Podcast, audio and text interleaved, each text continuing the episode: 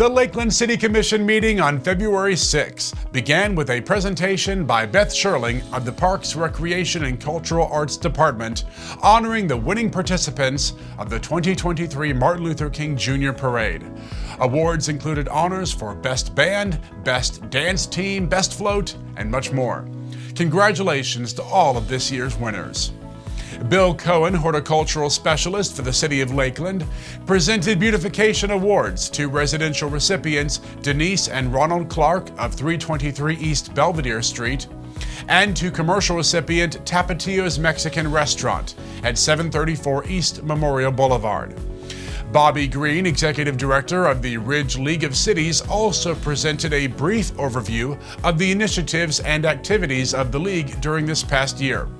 The Ridge League of Cities serves as a resource that helps city staff and elected leaders serve their cities well and speak with one voice. Commissioner Sara McCarley sits on the board of directors as Lakeland's representative. Mayor Bill Mutz issued three proclamations, the first honoring Black History Month. During Black History Month, we honor the heritage and the legacy of African Americans by acknowledging their contributions to all areas of American life and culture. The second proclamation celebrated Future Farmers of America Week and featured Southwest Middle School FFA chapter members. The final proclamation recognized Polk Senior Games Week, a fun annual series of Olympic style competitive sports and games for those ages 50 and over. Polk Senior Games celebrates its 30th anniversary on February 25th through March 11th of this year. The Commission heard a single ordinance for public comment and final hearing, a proposed amendment to allow for up to 320 multifamily dwelling units on property located at 777 Carpenter's Way, the former home of Without Walls and Carpenter's Home Church. The proposal was accompanied by a presentation from the city and the developer and was met with unanimous approval by the City Commission.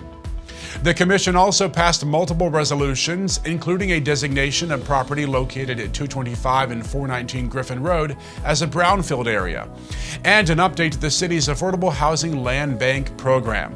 The purpose of this program is to add to the city's housing stock, reduce the number of vacant and blighted properties, and encourage the development of new affordable housing units on vacant lots throughout the city. Community Redevelopment Agency Manager Valerie Ferrell brought forward a task authorization with the apiary for the continued development of Catalyst 2.0, an interactive digital modeling system of Lakeland community redevelopment districts for the purpose of strategic planning.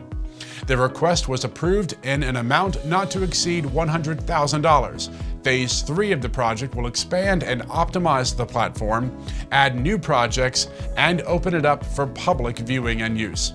City Manager Shawn Sherrouse brought four recommendations before the Commission for approval. First, the purchase of additional taser and body camera systems and technology upgrades for LPD staff. The second, a task authorization for Lake Parker Shoreline Enhancement Design and Engineering. And the final two recommendations were the award of bids for roofing repair and elevator modernization at Lakeland Linder International Airport. The Commission unanimously approved the recommendations. City Attorney Palmer Davis delivered the first reading of five ordinances which will come up for a vote at the next Commission meeting. Ordinances included amendments to allow for the development of 92 single family attached dwelling units at the southeast corner of West 10th Street and Saratoga Avenue, and an amendment to the City of Lakeland Police Officers Retirement System to expand the deferred retirement option plan participation period. The meeting concluded with the approval of additional resolutions that included the renaming of a private roadway at Sun and Fun to Leenhouts Way in honor of John Lites Leenhouts, a 27 year U.S. Navy veteran and recently retired president and CEO of Sun and Fun, as well as a resolution supporting the Polk Transportation Planning Organization funding applications for the Fort Fraser Trail Extension projects. And finally, a resolution reducing the Lakeland Electric fuel charge rate from 75 to 55 $35 per megawatt hour. The newly reduced fuel charge rate will bring savings to Lakeland Electric customers and is set to take effect starting on March 1st. The meeting concluded without any comments from the public, but just a few comments from commissioners.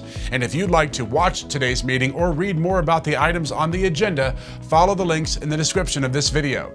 I'm Andrew Gash with the Communications Department for the City of Lakeland, and those are your meeting minutes.